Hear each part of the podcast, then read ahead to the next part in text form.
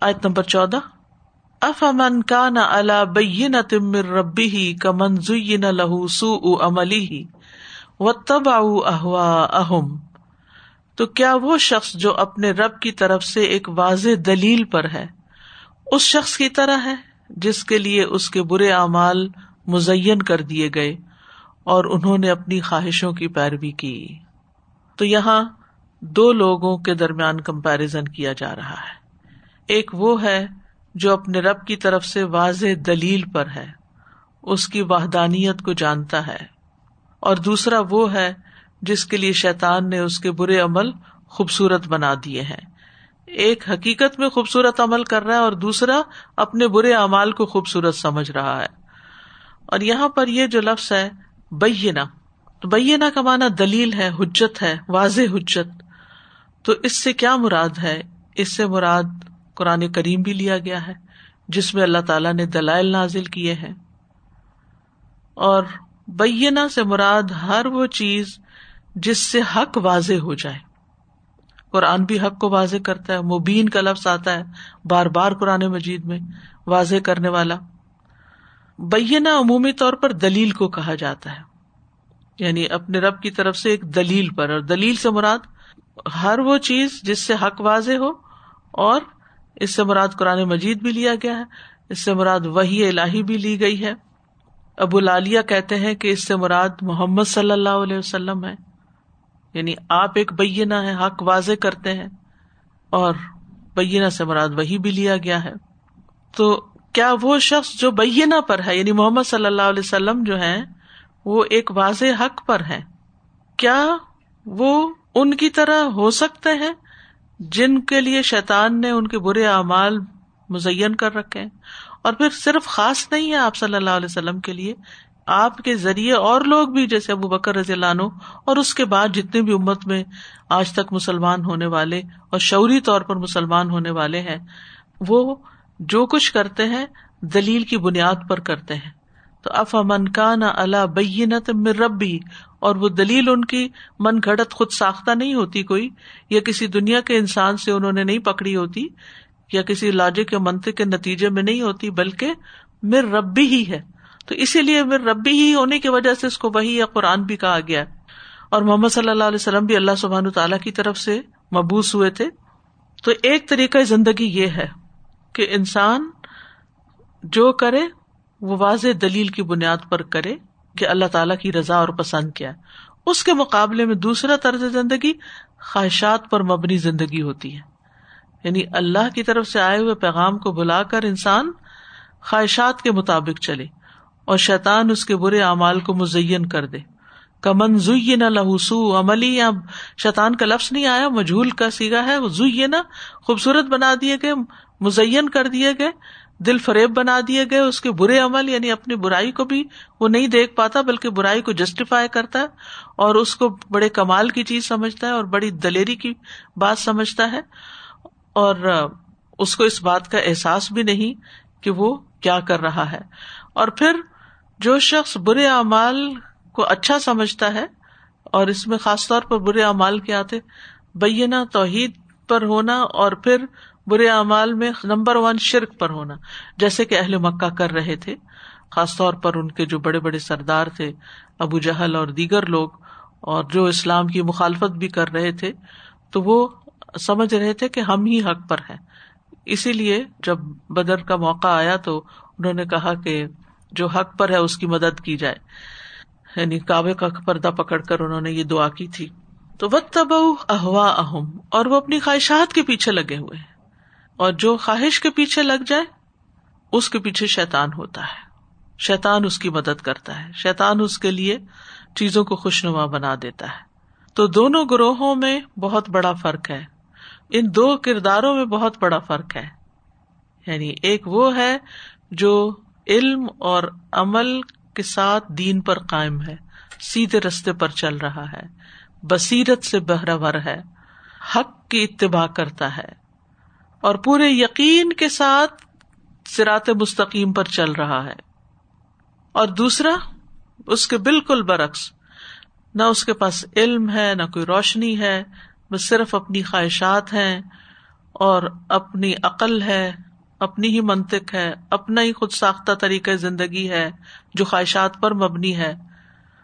تو ایک اہل حق ہے اور ایک اہل باطل ہے۔ خواہشات کی پیروی کرنے والا باطل کے پیچھے چل رہا ہے اور بینا کے پیچھے چلنے والا جو ہے وہ اہل حق میں سے ہے۔ اور ان دونوں کا طرز زندگی بھی برابر نہیں ہوتا اور ان کا انجام بھی ایک نہیں ہوتا۔ قرآن مجید میں آتا ہے، لا یستوی اصحاب الناری و اصحاب الجنہ۔ اصحاب الجنت ہم الفائزون۔ آگ والے اور جنت والے برابر نہیں ہے جنت والے ہی دراصل کامیاب ہیں۔ پھر اسی طرح صورت الراد میں آتا ہے افمئی علم انما انزل الیک من ربک الحق کمن ہوا آما پھر کیا وہ شخص جو جانتا ہے کہ بے شک جو کچھ تیرے رب کی طرف سے اتارا گیا ہے تیری طرف، وہی حق ہے؟ اس شخص کی طرح ہو سکتا ہے جو اندھا ہے، نصیحت تو عقل والے ہی قبول کرتے ہیں۔ اور یہ کمپیرزن قرآن مجید میں کئی جگہ بتایا گیا، اندھیروں اور روشنی کی شکل میں اور علم اور جہالت کی شکل میں۔ تو بنیادی طور پر دو کردار آمنے سامنے لا کر کمپیرزن کر کے بتا دیا گیا ہے اور انسان کو سوچنے کا موقع دیا گیا ہے کہ وہ اپنی زندگی کس طرح بسر کر رہا ہے۔ اب اس کو اپنے اوپر لے لیجیے کہ ہماری زندگی کی بنیاد کیا ہے۔ ہمارے روز مرہ کاموں کی بنیاد کیا ہے۔ ہمارا اٹھنا، بیٹھنا، کھانا، پینا، چلنا، پھرنا، خرید و فروخت، شادی، بیاہ، ہمارا لائف اسٹائل ہماری پرائرٹیز ان کی بنیاد کیا ہے؟ کس چیز پر مبنی ہے؟ کیا علم کی بنیاد پر ہم سارے کام یہ کر رہے ہیں یا آبا و اجداد کی تکلید میں کر رہے ہیں یا معاشرہ جیسے چل رہا ہے ویسے چل رہے ہیں؟ کیا ہمارے پاس کوئی بینا ہے؟ کوئی دلیل ہے؟ یا بس اندھیرے میں بس جدھر سب جا رہے ہیں ادھر ہی چلے جا رہے ہیں اور جدھر دل چاہتا ہے وہاں چل پڑتے ہیں؟ یہاں بنیادی طور پر خواہش پرستی کی مذمت کی گئی ہے کہ ایک طرف دین ہے، علم ہے اور دوسری طرف خواہش ہے۔ قرآن مجید میں صورت القصص میں آتا ہے وہ من ادل تبا ہوا بغیر ہدم من اللہ اور اس سے زیادہ گمراہ کون ہو سکتا ہے جو اللہ کی ہدایت چھوڑ کر محض اپنی خواہش کے پیچھے لگا ہوا ہو؟ اس کی عملی زندگی میں مثال کیا ہو سکتی ہے؟ مثال کے طور پر آپ کو آزان کی آواز آتی ہے اور آپ کو پتا چل جاتا ہے کہ نماز کا وقت ہو گیا اور آپ کی خواہش اس وقت کیا کہہ رہی ہوتی ہے؟ مثلاً کہ سو جاؤ۔ جاگنا، اس وقت اور سونا، دو بالکل مختلف عمل ہیں۔ دو مختلف ایکشن ہیں تو ان کے دونوں کے جو ریزلٹس ہیں وہ بھی مختلف ہوں گے۔ تو کچھ لوگ تو کبھی کبھار شیتان کے ٹریپ میں آتے پھر توبہ کر لیتے واپس پلٹ جاتے لیکن کچھ لوگوں نے تو اپنی باغیں پوری کی پوری شیتان کے ہاتھ میں دی ہوئی ہیں۔ وہ جدھر چاہے ان کو چلائے اور وہ اس لائف اسٹائل کو انجوائے کر رہے ہوتے اور وہ سمجھتے ہیں وہ ہم یا سبو نہ ان یا سنو نہ سونا کہ وہ اصل میں کامیاب ہے اور یہ ہر وقت پابندیوں میں جکڑے ہوئے لوگ جو ہیں، یہ نہیں کرنا، یہ نہیں کھانا، یہاں نہیں جانا، یہ نہیں دیکھنا، یہ نہیں پہننا، یہ بےچارے بات یہ ہے کہ یہ بےچارے نہیں ہے ہماری چوائس ہے کہ ہم اللہ کی مرضی کے مطابق زندگی گزارتے ہیں یا اپنی مرضی کے مطابق۔ ہم جیسے چاہو جیو کے تحت نہیں رہ سکتے، جو چاہو کرو نہیں کر سکتے کیونکہ یہ زندگی جو اللہ نے ہمیں دی ہے نا، یہ اپنی عبادت کے لیے دی ہے۔ اور عبادت کا مطلب اطاعت بھی ہے یعنی کہ اللہ کی اطاعت کے مطابق زندگی بسر کرنے کے لیے ہمیں کہا گیا ہے۔ تو ہم اس میں اپنی مرضیاں نہیں کر سکتے۔ اپنی مرضی کو ہمیں اللہ کی مرضی کے تابع کرنا ہے۔ تو اسی لیے فرمایا، اس سے زیادہ گمراہ کون ہو سکتا ہے؟ جو اللہ کی ہدایت چھوڑ کے محض اپنی خواہش کے پیچھے لگا وہ حضرت داؤد علیہ السلام کو اللہ تعالیٰ نے فرمایا تھا، ولا تب الحوا فیود اللہ کا انصبیل اللہ خواہش نفس کی پیروی نہ کرنا۔ وہ پیغمبر تھے۔ ان کو کہا جا رہا ہے۔ سورت سعد میں آتی ہے خواہش نفس کی پیروی نہ کرنا، ورنہ یہ بات تمہیں اللہ کی راہ سے بہکا دے گی۔ تو جب بھی انسان اپنی خواہشات کی پیروی کرنے لگتا ہے، وہ دراصل اللہ کا راستہ چھوڑ دیتا ہے۔ سورج جاسیہ میں آتا ہے۔ افر ائی تمن تخذ الہ ہوا و اد اللہ اللہ علا علم و ختم اللہ سم ہی و قلب ہی و جا اللہ بسر ہی غشاوا بھلا آپ نے اس شخص کے حال پر بھی غور کیا جس نے اپنی خواہش نفس کو اپنا الہ بنا رکھا ہے؟ اپنی خواہش نفس کو اپنا الہ بنا رکھا ہے اور اللہ نے علم کے باوجود اسے گمراہ کر دیا۔ علم کے باوجود، کیونکہ بعض لوگ بینا ہوتے ہوئے بھی پہچان کے، جان کے، علم آنے کے بعد بھی پھر شیطان کے ٹریپ میں آ جاتے ہیں اور گمراہ ہو جاتے ہیں۔ اور اللہ نے اس کے کان اور دل پر مہر لگا دی اور اس کی آنکھ پر پردہ ڈال دیا۔ اس کو پھر ہوش نہیں رہتی کہ وہ کیا کر رہا ہے اور جو غلط کر رہا ہے، اس کو غلطی ماننے کو بھی تیار نہیں ہوتا۔ یعنی آپ اس کو لاکھ سمجھائے وہ کہتا ہے کہ میں ٹھیک کر رہا ہوں۔ وہ اپنے دلائل دینا شروع کر دے گا۔ نبی صلی اللہ علیہ وسلم نے فرمایا، مجھے تمہارے متعلق ان گمراہ کن خواہشات سے سب سے زیادہ اندیشہ ہے، جن کا تعلق پیٹ اور شرم گاہ سے ہے۔ اور اپنی مرضی پر چلنے کی گمراہی کا بھی اندیشہ ہے۔ یہ نبی صلی اللہ علیہ وسلم نے فرمایا اور مسند احمد کی روایت ہے وہ مدلات الحوا خواہشات کی گمراہی۔ اسی طرح آپ صلی اللہ علیہ وسلم نے فرمایا، مجھے اپنی امت کے بارے میں صرف تین چیزوں کا ڈر ہے۔ بکیلی جس کی اطاعت کی جائے گی یعنی لوگ مالدار ہوتے ہوئے بخل کرنا شروع کر دیں گے۔ نمبر دو، خواہش نفس، جس کی پیروی کی جائے۔ اور نمبر تین، گمراہ کو نمام اور شیطان جو ہے، وہ دراصل خواہش کے راستے سے ہی آتا ہے۔ آدم علیہ السلام اور حوا علیہ السلام کے پاس کہاں سے آ گیا تھا شیطان؟ کیوں آ گیا تھا؟ ان کو اس نے، اس پھل کے کھانے کا شوق دلا دیا تھا۔ اور خواہش پرستی کب پیدا ہوتی ہے جب انسان فرائض سے غفلت برتتا ہے؟ نبی صلی اللہ علیہ وسلم نے فرمایا، ساٹھ سال بعد یعنی آپ کے جانے کے ساٹھ سال بعد ایسے جانشین پیدا ہوں گے جو نماز کو ضائع کر دیں گے، اپنی خواہشات کی پیروی کریں گے اور جہنم کے گڑے میں جا پڑیں گے۔ جب انسان خواہش کے پیچھے چلنے لگتا ہے تو نمازیں ضائع ہونے لگتی۔ یا لیٹ ہوتی ہیں، یا جلد بازی میں پڑی جاتی ہیں، یا بس مختصر سے مختصر کر دی جاتی ہیں۔ یا پھر یہ کہ سرے سے پڑھی ہی نہیں جاتی۔ اچھا جمع کر لیں گے، بعد میں پڑھ لیں گے، پرواہ نہیں ہوتی۔ یعنی وہ پرائرٹی نہیں ہوتی۔ تو یہ ڈرنے کی بات ہے۔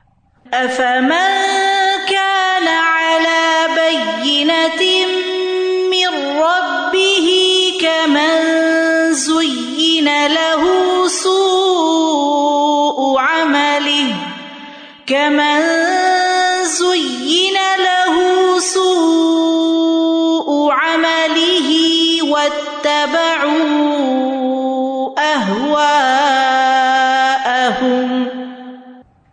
استاد جی جہاں پر جو بتایا جا رہا تھا کہ انسان نفس کا جب غلام بن جاتا ہے، تو پھر اسے وہ ہو رہا ہوتا ہے کہ پہلے میں یہ کر لوں جو مجھے پسند ہے، پھر میں اپنی پرائرٹی کو چیک کروں گا۔ بالکل الٹ کر رہا ہوتا ہے جو ایکچوئل میں ہمیں سکھایا جاتا ہے پرائرٹائز یور ورک پرائرٹی کو پہلے کرو اور دین لیجر اینڈ لیٹر بعد میں دوسری ایکٹیویٹیز ہوں۔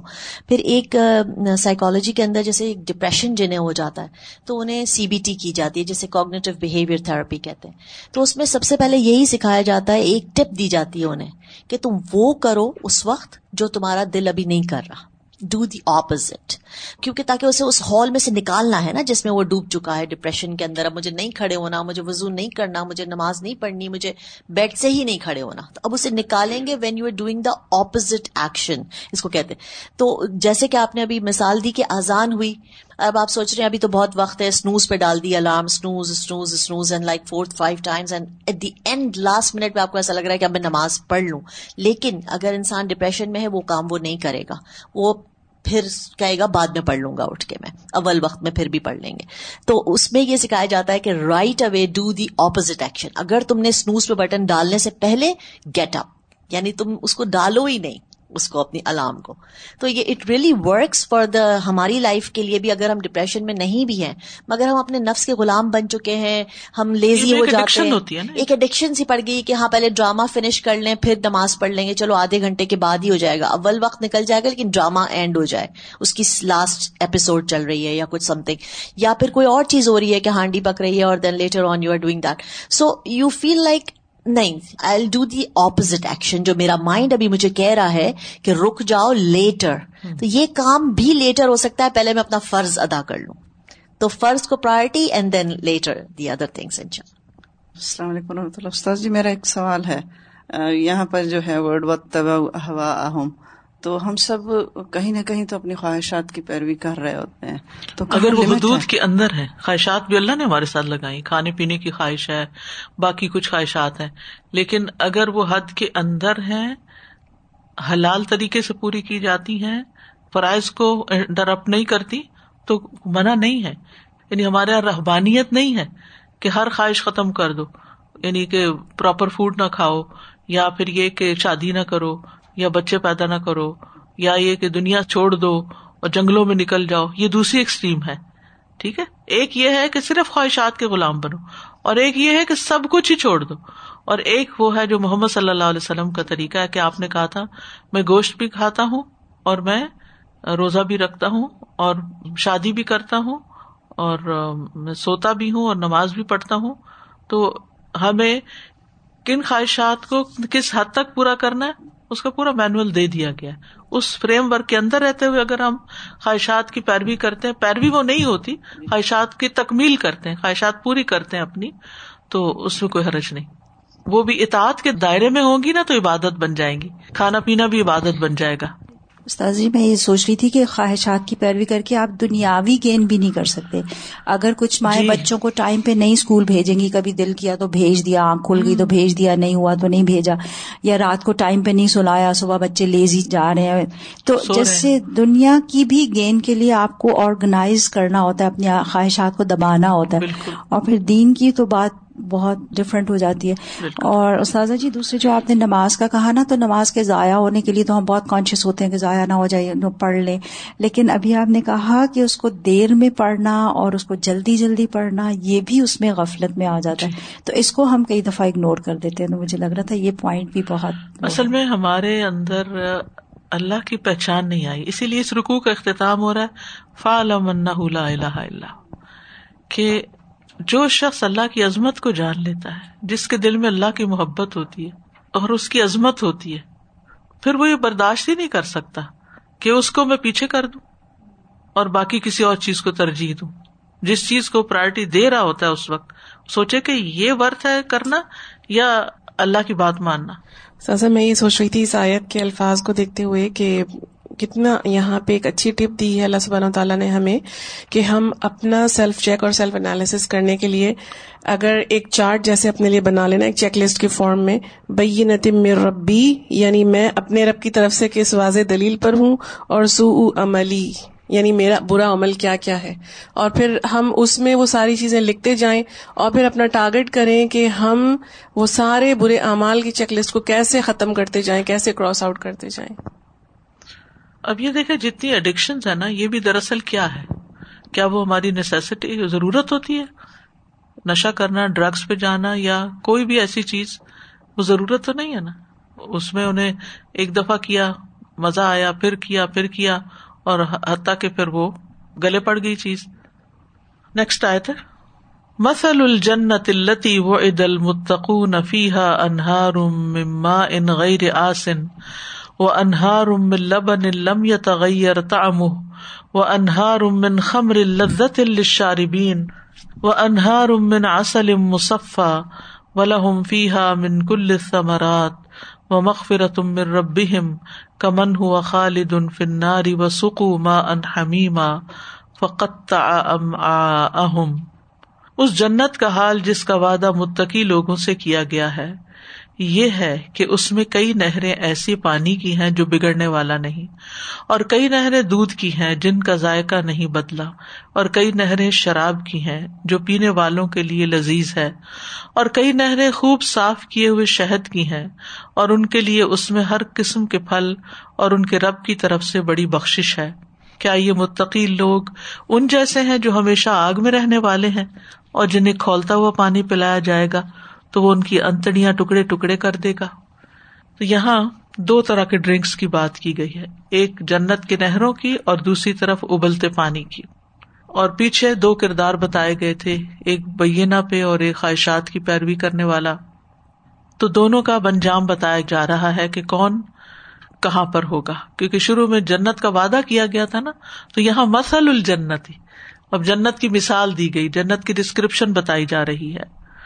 کہ وہ جنت جس کا اللہ نے متقین سے وعدہ کیا ہے، اس کی صفت یہ ہے کہ اس میں غیر بدبودار پانی کی بڑی بڑی نہریں ہیں۔ دودھ کی ایسی نہریں ہیں جن کا ذائقہ تبدیل ہی نہیں ہوتا۔ شراب کی نہریں ہیں جن سے پینے والے لذت اٹھائیں گے۔ مزہ آئے گا ان کو پی کر۔ شہد کی نہریں ہیں خالص شہد کی جو علائشوں سے صاف ستھرا ہے۔ اور اسی طرح ان نہروں کے علاوہ بھی جنت میں ہر قسم کے میوے ہوں گے، پھل ہوں گے۔ اور ہر طرح کی نعمتیں ہوں گی۔ تو جو شخص ایسی جنت میں ہوگا، اس کا انجام دیکھو اور اس کا مقام دیکھو۔ اور دوسری طرف وہ جو گہرائیوں میں جہنم کی جا گرا اور ابلتا پانی پی رہا ہے اور سخت پیاسا ہے اور ایسا پانی کہ جس سے اس کی انتڑیاں کٹ جائیں، یہ دونوں ایک جیسے کیسے ہو سکتے؟ دنیا میں بھی زندگیاں فرق ہے اور آخرت میں بھی زندگیاں فرق ہے اور یہاں واضح کر دیا کہ مسل الجنت اللہ وہ دل متقون وہ جنت جس کا متقیوں سے وعدہ کیا گیا۔ اور پھر یہ ہے کہ پانی کا صاف ستھرا ہونا انسان کی بہت بڑی ضرورت ہے۔ دنیا میں بھی آپ دیکھیں کہ بہت سے ممالک ایسے ہیں، بہت سے لوگ ایسے ہیں جن کو صاف پانی میسر نہیں۔ وہ جوہڑوں کا پانی پیتے ہیں، کیچڑ ملا پانی پیتے ہیں، گندا پانی پیتے ہیں اور طرح طرح کی بدحالی میں رہتے ہیں۔ یعنی دنیا میں بھی ہم دیکھ سکتے لیکن یہ تو دنیا کا حال ہے اور اس کے برعکس دنیا میں بھی عمدہ پانی کی بھی کئی قسمیں تو انسان کو اگر پیاس لگی ہو تو اس وقت وہ سب سے من پسند پانی پینا چاہے گا۔ اور ویسے بھی آپ دیکھیے جتنے چاہے شربت ہو ڈرنک ہو کچھ ہو لیکن جو صاف پانی پیاس بجھاتا ہے، وہ کوئی اور چیز اس کا نیم البدل نہیں ہوتی۔ دوسری چیزیں انسان مزے کے لیے پیتا ہے، اچھی لگتی ہیں وہ بھی لیکن صاف پانی کی اپنی ہی بات ہے۔ اس لیے سب سے پہلے اس کا ہی ذکر کیا گیا۔ غیر آسن، ایسا پانی جس میں ذائقہ اور رنگ بدلے گا نہیں، جس میں تبدیلی واقع نہیں ہوگی، جو متغیر نہیں ہوگا، بدبودار نہیں ہوگا۔ اور پھر اس کے بعد انہار لبن، پانی کے بعد دودھ جو ہے، وہ سب سے زیادہ غذائیت والی چیز ہے۔ جو انسان پی سکتا ہے اور جنت کا دودھ جو ہے وہ پھٹے گا نہیں۔ جیسے دنیا میں دودھ پھٹ جاتا ہے نا، تو پھٹے گا نہیں۔ اس میں کوئی تبدیلی نہیں ہوگی۔ جیسے دنیا میں دودھ خراب ہونے کے اوپر تبدیلی واقع ہو جاتی ہے۔ اور وہاں کا دودھ جو ہے وہ حد درجہ سفید، حد درجہ میٹھا اور ٹھنڈا ہوگا۔ پینے والے اس کو خوشگوار سمجھ کر پیئیں گے۔ دودھ کے شوقین دنیا میں بھی دودھ کو ایک خوشگوار ڈرنک کے طور پہ پیتے ہیں اور مکمل غذائیت ہے اس کے اندر، لیکن جنت کی تو بات ہی کچھ اور ہے۔ اور انہار امن خمر لذت الشاربین یا خمر کی بات جو ہے، اس کے ساتھ لذت کی بات بھی کی گئی ہے۔ دنیا کی خمر میں لذت نہیں ہوتی، لیکن وہاں کی خمر یا شراب جو ہے، وہ شکل، ذائقے، خوشبو، رنگ، ہر اعتبار سے بہت عمدہ ہوگی۔ اور اس میں لذت ہوگی۔ دیکھ کے بھی مزہ آئے گا، پی کے بھی آئے گا، خوشبو سے بھی آئے گا۔ اور اس کو کسی چیز نے گدلا نہ کیا ہوگا۔ یعنی جب دنیا کی شراب ایک زیادہ عرصہ تک پڑی رہے تو وہ خراب ہو جاتی ہے، یا اس کے بنانے کے طریقے میں بھی کئی ایسی چیزیں انوالو ہیں۔ میں نے سنا تھا کہ وہ انگوروں کو پاؤں سے مسلتے ہیں اور یعنی جو دیسی طریقے پر شراب بنائی جاتی ہے، کیونکہ بڑے پیمانے پر وہ مسلنا ہوتا ہے تو ہاتھوں سے وہ سب کچھ کافی نہیں ہوتا۔ تو اگر ہاتھوں سے بھی مسل مسل کے کچھ بنایا جائے تو آپ دیکھیں ہاتھوں کے ساتھ بھی گندگی ہوتی ہے اور پاؤں کے ساتھ بھی اور پھر یہ کہ پی کے عقل بھی خراب ہوتی ہے اور بیماریاں بھی پیدا ہوتی ہیں اور کئی طرح کے فساد ہوتے ہیں لیکن وہاں ایسی کوئی چیز نہیں ہوگی بلکہ ہر سپ پر لذت ہوگا اور انہار من اصل مصفا یعنی ہر ڈرنک کے الگ ہی ڈسکرپشن دیا گیا، ما غیر آسن لبن لم تغیر تام خمر لذت الشاربین اور اصل مصفا یعنی موم سے اور دیگر ملاوٹوں سے پاک ہوگا۔ میل کچیل سے پاک ہوگا۔ اور پھر وہ تھوڑا بہت نہیں ہوگا، بلکہ نہریں بہ رہی ہوں گی۔ اس میں کوئی مری ہوئی مکھیاں نہیں ہوگی کوئی ان کے ٹوٹے ہوئے آزار نہیں ہوں گے۔ اور پھر آن ٹاپ آف دیٹ ولا ہوم فی ہا من کل سمرات عام طور پر یہ ہوتا ہے کہ جب یہ چار نہروں کا ذکر آتا ہے تو باقی نعمت ذرا وہ نیچے چلی جاتی ہے لیکن یہ ولا ہوم فی ہا من کل ہر طرح کے پھل، مختلف میوے، جس کا ذائقہ انہوں نے دنیا میں چکھا نہیں ہوگا اور نہ ان کی لذت کا کبھی تصور کیا ہوگا۔ سورت دخان میں بھی آتا ہے ید اون فی ہا بکل لفا کے حتن آمین وہ اس میں ہر پھل بے خوف ہو کر منگوا رہے ہوں گے۔ فی ہما من کل لفا زوجان۔ ان دونوں جنتوں میں ہر پھل کی دو قسمیں ہیں اور اس کو وہ انجوائے کریں گے۔ اور ان سب چیزوں سے بڑھ کر وہ مغفرت رب ان کے رب کی طرف سے بخش ہوگی، گناہوں سے تجاوز ہوگا، رب ان سے راضی ہوگا، گناہ نیکیوں سے بدل چکے ہوں گے اور یہ اللہ کا بہت بڑا فضل ہوگا۔ اور دوسری طرف وہ شخص ہے جو ہمیشہ آگ میں رہنے والا ہے۔ یعنی جو اللہ کی نافرمانی کرنے والے ہیں، کفر کرنے والے ہیں، وہ جہنم میں رہیں گے، ایسے پانی پیئیں گے کہ جس کی حرارت انتہائی شدید ہوگی۔ اتنی شدید کہ پیتے ہی ان کی انتڑیاں پگھل جائیں گی۔ اب دیکھیے دنیا میں گوشت گلانے میں کتنا ٹائم لگتا ہے۔ کوئی بھی طریقہ آپ گوشت گلانے کا اختیار کر لیں۔ ہائی سے ہائی ہیٹ پر، لیکن ٹائم لیتا ہے۔ یہاں کیا ہے؟ اتنا تیز گرم پانی ہے کہ پیئیں گے اور ساتھ ہی پگھل جائے گا اندر۔ اور آپ سوچیے کہ اگر انتڑیوں میں کوئی پین ہو، کوئی تکلیف ہو، تو انسان کا کیا حال ہوتا ہے؟ کھانا پینا بھول جاتا ہے اس کو۔ تو وہ پانی کیسا ہوگا کہ جو ان کے اندر ایک جیسے پنجابی میں کہتے ترفاٹ۔ پتا نہیں آپ نے لفظ کبھی سنا یا نہیں۔ یعنی اس کا اردو کوئی پیرل نہیں ہے یعنی ترفاٹ مچ جاتی ہے یعنی تڑپنا شروع ہو جاتا ہے انسان۔ تو وہ پیاس کیا بجے گی کہ اور تڑپنا شروع ہو جائے گا۔ وہ سکو ماں ان حمیما اور ان کو ابلتا پانی، حمیم، سخت گرم پانی پلایا جائے گا۔ اور اس سے چہرے کے اوپر جو بھاپ پڑے گی تو چہرہ بھی جھلس جائے گا، اور زبان بھی، اور گلا بھی، اور پیٹ بھی، اور فقتا ام اہم ان کی انتڑیاں پخانے کے راستے سے نکل جائیں گی۔ ام میں کی جمع ہے ان تمام چیزوں کو کہتے ہیں جن پر پیٹ مشتمل ہوتا ہے یعنی, یعنی بڑی انٹسٹائن چھوٹی انتڑیاں سب چیزیں اسی میں آ جاتی ہیں۔ اور اس کے ساتھ ساتھ یہ کہ یہ پانی ان کے سروں پہ بھی ڈالا جائے گا۔ سورت الحج میں آتا ہے یو سب منفوق روسم الحمیم یوس ہر بھی معافی بتون ان کے سروں کے اوپر سے کھولتا پانی ڈالا جائے گا۔ اس کے ساتھ جو کچھ ان کے پیٹوں میں ہے پگھلا دیا جائے گا۔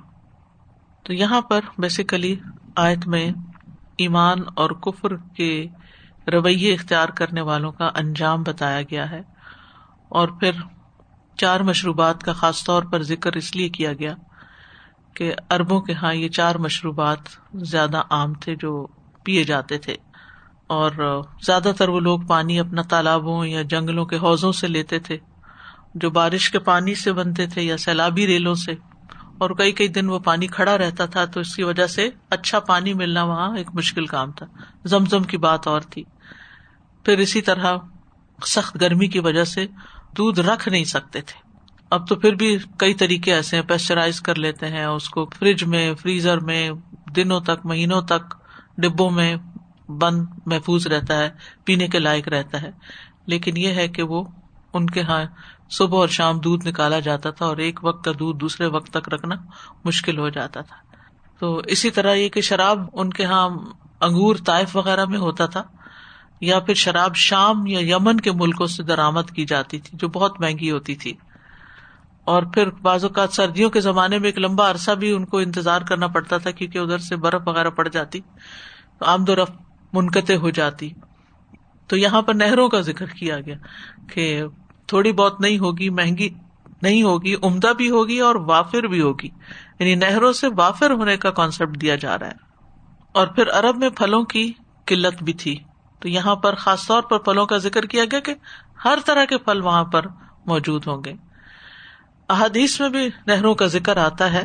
نبی صلی اللہ علیہ وسلم نے فرمایا، جنت میں دودھ کے سمندر، پانی کے سمندر، شہد کے سمندر، شراب کے سمندر ہوں گے، جن سے ان کے بعد نہریں پھوٹیں گی۔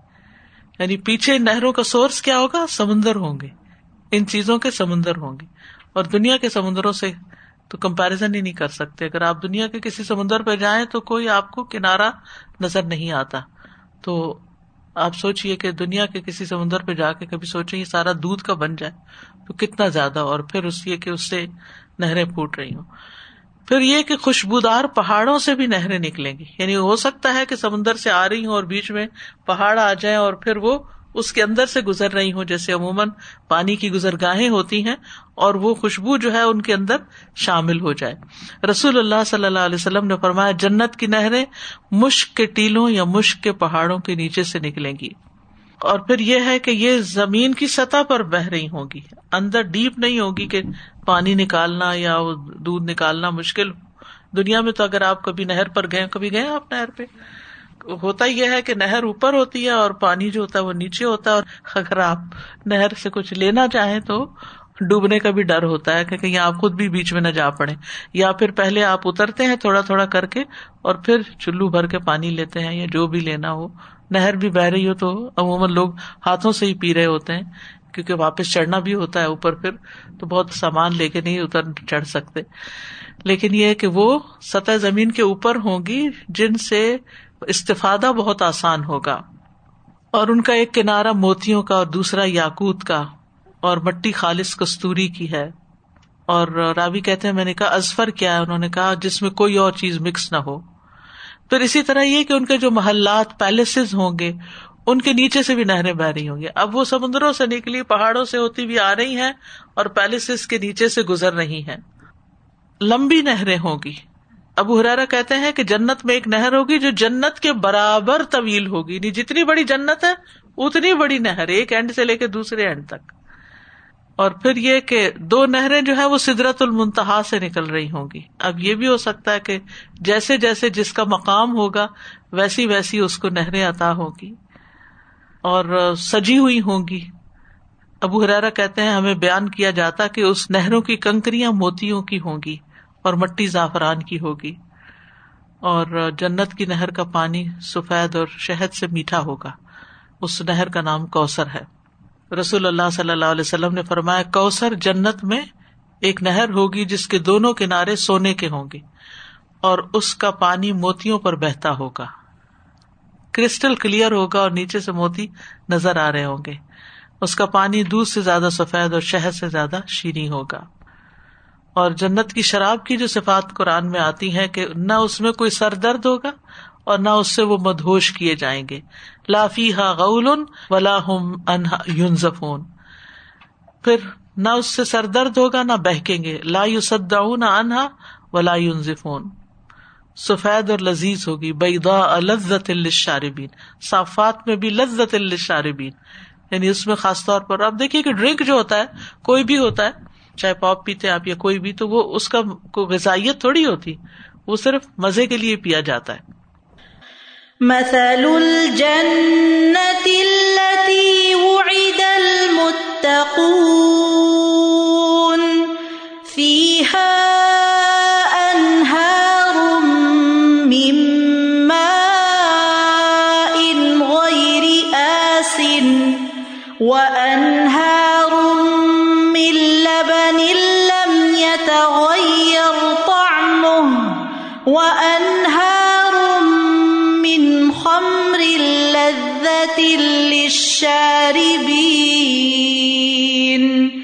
وأنهار من عسل مصفى ولهم فيها من كل الثمرات ومغفرة من ربهم كمن هو خالد في النار وسقوا ماء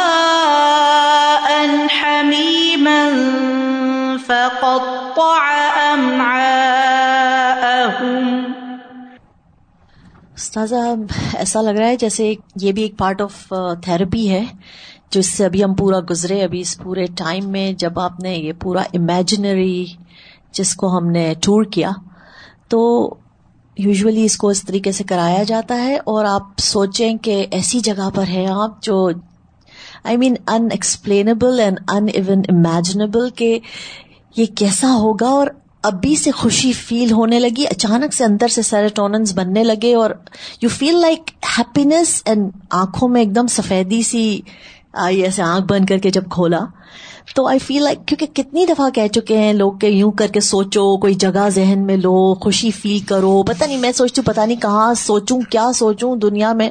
آئی مین ایسا کچھ آتا نہیں ہے۔ بٹ دین ابھی جو ہم نے ٹور کیا نا، اس کا جنت کا کہ کیسی ہوگی اور یہ موتی والا پانی اینڈ دین کناروں پہ سونا اور آئی مین لائک دودھ کی نہریں وہ سفید رنگ جو ذہن میں آ رہا ہے تو ایسا فیل ہوتا ہے جیسے ایک سفید ہی اور ایک ٹرانسفارمیشن کے پاس سے گزر رہی ہیں۔ ایسا لگتا ہے پوری آپ کی جو سوچ ہے نا جس پہ پردہ پڑ گیا اگر نیگیٹیوٹی کا وہ پورا سفید امن میں آ گیا جیسے۔ It's like a beautiful like imaginary therapy کہ آپ گئے اور آئے اینڈ یو فیل اٹ میں کہنا پہلے یہ چاہ رہی تھی کہ اللہ سبحانہ و تعالیٰ یہاں پر ہمارے سارے سینسز کو انجوائے کرا رہا ہے۔ It's not only one sense so اس میں بھی یہ کہا جاتا ہے ابھی دنیا میں کہ تم اپنے سینسز کو اپنے یہاں پہ لانے کے لیے اپنے آپ کو گراؤنڈ کرنے کے لیے سوچو کہ تمہارے پاس کیا ہے ابھی اب دیکھو خوشبو کا خوشبو آئی ذائقے کا بھی ذائقہ لذت۔ آنکھوں سے دیکھنے میں خوبصورت colours and like quantity the quantity, the flow, the sound, the you know, I can't. eh, Well, it's like all اسی لیے قرآن کو. شفا کہتے ہیں It's shafa. جب وہ دل پہ اترتا ہے تو باقی دلوں کے لیے شفا بن جاتا It's thorough shafa, inshallah ta'ala. Assalamu alaikum. سازا جیسے بھی آپ نے فرمایا نا کہ دنیا کی شراب کا ذائقہ بھی اور وہ اس کا پروسیسنگ کا عمل بھی تو سازا جس ٹاؤن سے میں ہوں وہاں پر کارخانہ تھا اس کا شراب کا تو سازا اب تو ماشاء اللہ سب کچھ مشینوں میں حالانکہ ہوتا ہے لیکن اسٹل اتنا زیادہ اس کی اسمیل ہوتی تھی کہ وہ دیواروں کے اندر سے اور تھا بھی ریور سائڈ پہ لوگ بےچارے اپنی انجوائمنٹ کے لیے ریور سائڈ پہ جاتے تھے کہ پوری فضا میں اسمیل ہوتی تھی وہ جو اس میں سے جو خمیر اٹھا کے بناتے ہیں جو بھی کرتے ہیں حالانکہ مشینوں سے ہو رہا ہے اپنی طرف سے صاف ستھرا ہو رہا ہے لیکن پوری فضا جو تھی وہ اس کی اسمیل سے آلودہ ہوتی تھی۔ تو آپ امیجن کر سکتے ہیں کہ جو مجھے یاد دلا دیا گلاسکو میں جہاں میں رہتی تھی تو گھر کے سامنے ہی پب تھا۔ لا حول ولا قوت الا وہ تو گھر سے نکلو ہی تو عجیب و غریب قسم کی اسمیل آتی تھی۔ اور ویسے بھی گزرتے ہوئے بھی کہیں کسی اس کے پاس سے گزر جاؤ تو دوسرا استاذہ جی ابھی یہ جو پھلوں کا ذکر آیا تو بھی ہم تھوڑے دن پہلے جہاں سب اکٹھے ہوئے تھے تو آموں کا ذکر ہو رہا تھا۔ اس دفعہ پینڈیمک کی وجہ سے پاکستان کے آم اتنے ایکسپینسو کہ پانچ ڈالر کا ایک آم ہوتا ہے پھر یہ بھی نہیں پتا ہوتا کہ وہ۔ ذائقہ سے ہی نکلے گا کہ نہیں۔ تو سبحان اللہ وافر مقدار میں اور پھر کوئی وہ روک ٹوک نہیں۔ لا مختو ولا ممنوع کبھی سیزن بھی ختم نہیں جی اور ذائقے کی بھی گارنٹی ہے سیزن ختم ہو گیا نا۔ یہاں پہ اتنی اچھی خوشخبری لگ رہی تھی استاذہ کہ جن لوگوں کو دودھ نہیں چلتا نا پیتے ہیں تو پیٹ میں درد ہو جاتا ہے۔ Problem dairy problems lactose free تو آئی واز جسٹ تھنکنگ کہ یہ جو دودھ کی نہریں اس سے دودھ جب پی رہے ہوئیں گے انشاءاللہ تو نہ پیٹ میں درد نہ اس کی جو کریمس کا سارا مسئلہ ہے۔ اینڈ دین ابھی جو ہائیجینک اور ان ہائیجینک کی ساری پرابلمس جو چل رہی ہیں کہ یہاں اس میں بیکٹیریا ہے اس میں نہیں ہے یہ ہنی صاف ہے یہ نہیں ہے ہر بات میں آرگینک اینڈ نہیں آرگینک کے پرابلمس چل رہے ہیں۔ وہ تو وری لیس زندگی ہوئے گی۔ آپ اٹھائیں جہاں سے وہ بیسٹ چیز ہوئے گی یعنی best of the best so پھر اویلیبلٹی بھی الحمد للہ اور کچھ خرچ بھی نہیں کرنا۔